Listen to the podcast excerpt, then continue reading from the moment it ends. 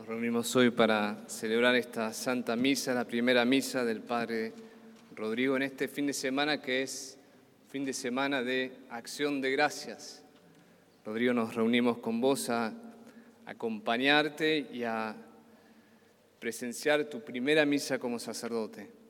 Como saben, Rodrigo, somos cuatro hermanos.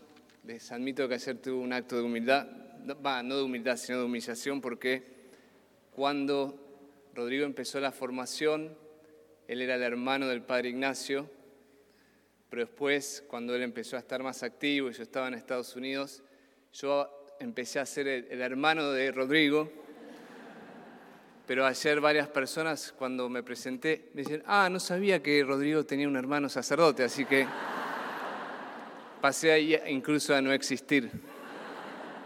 Y ni recé las letanías de la humildad, así que...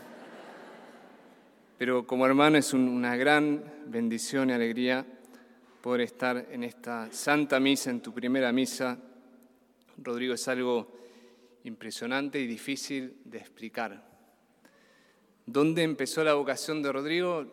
No sé, pero sí recuerdo que cuando yo personalmente recibí el, llamado al sacerdocio, tenía 18 años, en medio de la noche me levanté y experimenté con una voz adentro, una idea fuerte que decía, ¿por qué no sé sacerdote? Y yo dije, ni loco, no, no es lo que quiero. Y bueno, y lo primero que me nació, imagínate, 3 de la mañana, yo dormía con Diego, que está acá, Rodrigo y Felipe, los otros dos dormían en otro cuarto. Lo primero, dice, lo primero que dije al Señor, ¿por qué a mí? Y después dice, ¿por qué no a Él? Y ahora, recapitulando, miro que bueno, esa pequeña oración, medio dormido, pasó las puertas al otro cuarto y fue una oración efectiva. Y esa pregunta, ¿por qué a mí, Rodrigo, te la vas a hacer con otro sentido y en un sentido de gran acción de gracias y agradecimiento? ¿Por qué a mí? ¿Por qué te eligió el esposo? ¿Por qué te llamó Jesús? No sabemos. Y esto se va a dar sobre todo cuando celebres la Santa Misa. Cada vez que celebres la misa, cada vez que consagres ese pan y ese vino, vas a decir, ¿por qué a mí? ¿Por qué me eligió el Señor? ¿Por qué me eligió el Señor? Y por eso te invito que, que caminemos por lo que son las cuatro palabras de la consagración. Jesús cuando multiplica el pan, dicen que Él tomó el pan, dio gracias, lo bendijo después lo partió y después lo repartió. Y esto no es solo para Rodrigo, lo que vamos a decir, saca el nombre Rodrigo y, también pensá en tu propio nombre. Primero, Rodrigo, hoy vas a celebrar por primera vez la misa y después cada día de tu vida vas a celebrar la misa. Y estas cuatro palabras que están en la multiplicación de los panes son las palabras que nos y los gestos de la liturgia sobre todo en el momento de la consagración. Y esa hostia que vos vas a tener en tus manos es un símbolo de tu vida. Y esa hostia que el Padre Rodrigo va a tener en sus manos es un signo de cada uno de ustedes. Y lo primero que hace en la consagración es, Jesús toma el pan, dice el Evangelio. Jesús toma el pan. Rodrigo, tus manos selladas por el crisma, por manos del obispo, van a tomar el pan. Este gesto de tomar el pan es un gesto de que Jesús tomó tu vida. Jesús toma todo lo que vos sos, con tus luces, con tus sombras, tus experiencias. Jesús toma en primer lugar tus vínculos. Naciste en el contexto de una familia católica, tenés un tío sacerdote que te acompaña hoy también, tenés padres que te inculcaron la fe católica Ayer muchos decían, ¿cuál es el secreto de, tus papás? ¿Qué hicieron tus papás? les voy a contar uno solo, pero ustedes, algunos ya está tarde porque está conectado con la fecha del casamiento. Este año me enteré que Ignacio y Marita, mis padres, los padres de, de Rodrigo, se casaron el día 4 de agosto, que es el día del Santo Cura de Ars, que es el patrono de los sacerdotes. O sea que Si alguno no se casó, ahí pueden tener una primera receta. Próximo 4 de agosto incluso cae en sábado. Pero, como decía Rodrigo ayer, qué hecho providencial, que ya desde el casamiento de tus padres, el cura de Ars, patrono de los sacerdotes, empezó a interceder. Soy Jesús toma tus vínculos, tus amistades, Jesús toma tus estudios. Estudiaste en el Colegio Newman, estudiaste arquitectura, después filosofía, teología en Estados Unidos donde compartimos cuatro años. Jesús toma toda esa sabiduría y la va a usar para el reino. Jesús toma tus, el pan de tus experiencias, el, pan de tu crecimiento espiritual. Recuerdo cuando Rodrigo dio un paso en la fe, fue en una misión de Navidad, en una adoración al Santísimo, donde él tuvo un sentimiento de la presencia real de Jesús. Y él me dijo, después de esa experiencia, me dijo, siento que ahora veo todo en color, que antes la vida era blanco y negro, como que ahí empezó un segundo paso en tu camino de fe. Jesús toma todo eso, y tus dones y todas tus capacidades, Jesús toma el pan. Entonces cada vez que agarres la hostia, cada vez que tomes con tus manos de sacerdote esa hostia, ese pan, Recordá que eso es lo que hizo Jesús con tu vida. Jesús tomó el pan de tu vida. Jesús tomó lo que vos sos y eso es lo que lo va a transformar en su cuerpo, en su vida resucitada. Qué misterio tan grande. Jesús toma el pan.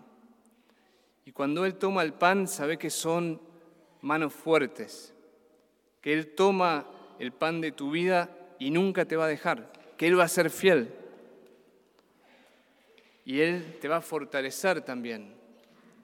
Una imagen que me gusta mucho es la imagen de Rembrandt cuando el hijo pródigo, el padre le pone las manos en los hombros. Son las manos de Dios que te fortalecen. Entonces Jesús toma el pan de tu vida, Él va a ser fiel, no te va a dejar ir y te va a ir fortaleciendo como a ese hijo, y te va a ir haciendo cada vez más fuerte. La segunda cosa que vas a hacer y la segunda cosa que hizo Jesús es bendijo el pan o dio gracias en otra traducción. Jesús te bendice, bendice esa hostia. Jesús cada vez que vos agarres en la consagración ese pan que va a ser consagrado, es lo que Él hace al Padre. Y es lo que hace con vos también, que hoy estás acá. Él dice, gracias Padre porque son un regalo para mí. Es el misterio, como decías ayer, del amor personal de Jesús. Gracias, Padre. Te doy gracias por el, don de cada uno de los que están acá. Acá, los que van a comulgar, hay una hostia para cada uno. Y Jesús da gracias al Padre por el don de cada uno de nosotros. Bendecir viene de dos palabras, benedicere, desear el bien, desear el bien. Cuando Jesús bendice el pan, desea el bien.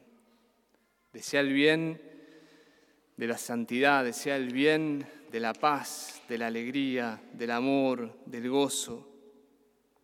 Pero sobre todo que Jesús bendiga el pan quiere decir que Él te quiere transformar, te quiere transformar en Él mismo.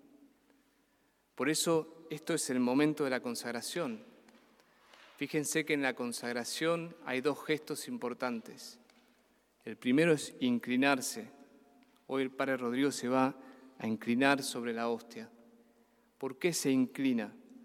Porque el aliento, en cierto sentido, tiene que tocar esa santa hostia. No estamos más en COVID, así que no, hay problema. El aliento tiene que, es el signo del, del Espíritu Santo, el aliento de vida, el soplo de Dios, rúa, eso tiene que tocar ese pan. Y eso es lo que te transforma, eso es lo que transforma nuestra vida.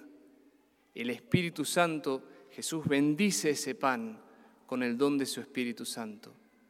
Jesús bendice ese pan con el don de su amor. Entonces cada vez que consagres, recordá que Jesús está transformando tu vida por medio del amor del Espíritu Santo. Cada vez que consagres, recordá que Jesús está transubstanciando tu vida por el don del Espíritu Santo. Y después a ese pan vas a decir, esto es mi cuerpo, esto es mi cuerpo.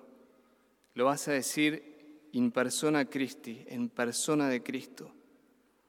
Y esas palabras tienen que resonar en tu corazón. Esto es mi cuerpo. Desde ayer, Rodrigo, sos sacerdote eterno de Jesús. Desde ayer, Rodrigo, por las palabras del obispo, Monseñor Araya, interiormente, Cristo te configuró con él mismo. Cristo te transfiguró interiormente. Cristo te transustanció. Tu cara no cambia, el pan no cambia, pero hay presencia real. Tu cara no cambia, sos el mismo, pero tu interior es distinto, hay presencia real.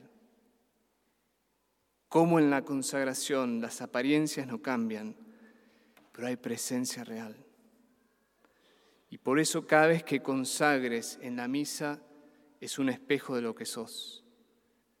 Cada vez que consagres en la misa te vas a acordar de lo que Jesús hizo en vos, de quién sos y qué estás llamado a ser.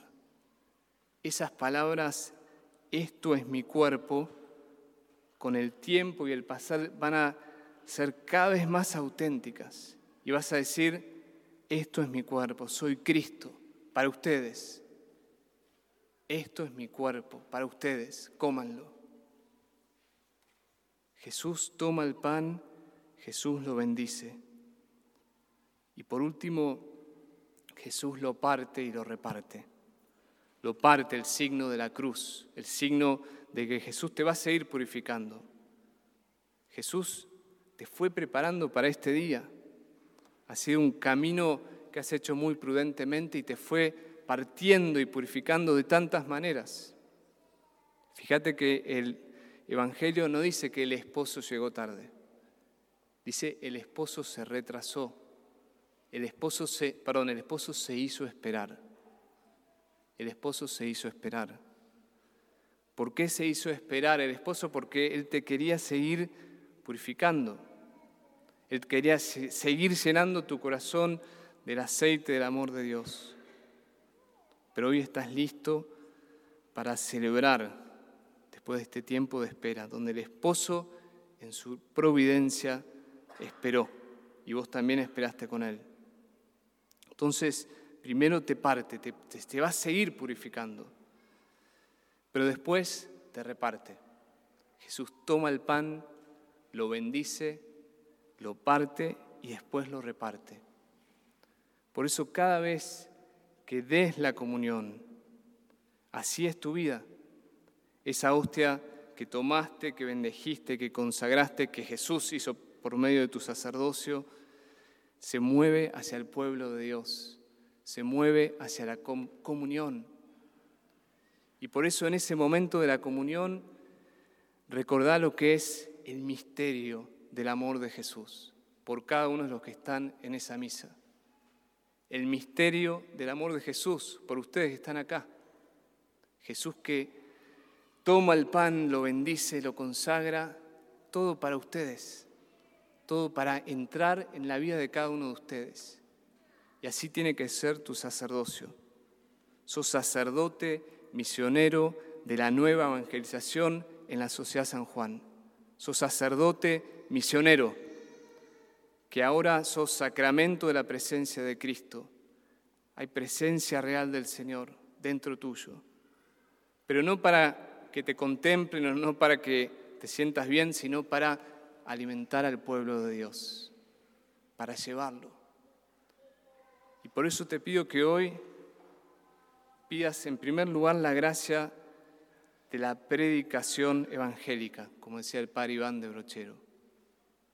Que puedas entrar en los corazones, así como en la comunión, cada hostia entra en cada corazón, en cada vida. Que por medio de tus palabras evangélicas, palabras sencillas, palabras ungidas, palabras poderosas, entres en los corazones. Pedí el don de anunciar el mensaje de Jesús. Pedí el don del celo apostólico, del celo misionero. ¿Qué es lo que mueve el movimiento del altar hacia la comunión si no es el amor de Cristo? La presencia real de Jesús en tu corazón sacerdotal no es pasiva, es presencia viva, gloriosa y amorosa. Es una presencia que te pone en movimiento hacia cada persona. Y por último, el don de una vida entregada. Que esas palabras, esto es mi cuerpo, esta es mi sangre, que se entrega por ustedes, se vuelvan auténticas en tu sacerdocio. Esto es mi cuerpo, existo para ustedes. Cada sacerdote es un don de Jesús para ustedes. Cada sacerdote que la iglesia ordena es un don del amor de Jesús que quiere llegar a ustedes. Y así debe ser tu vida, una vida entregada. Cómanme. Así que damos gracias al Padre por esta ordenación sacerdotal, por este nuevo sacerdote que Jesús tomó, Jesús bendijo Jesús transubstanció, Jesús consagró y que hoy Él va a celebrar su primera misa para que el esposo entre en nosotros, que tenemos el aceite y la lámpara encendida.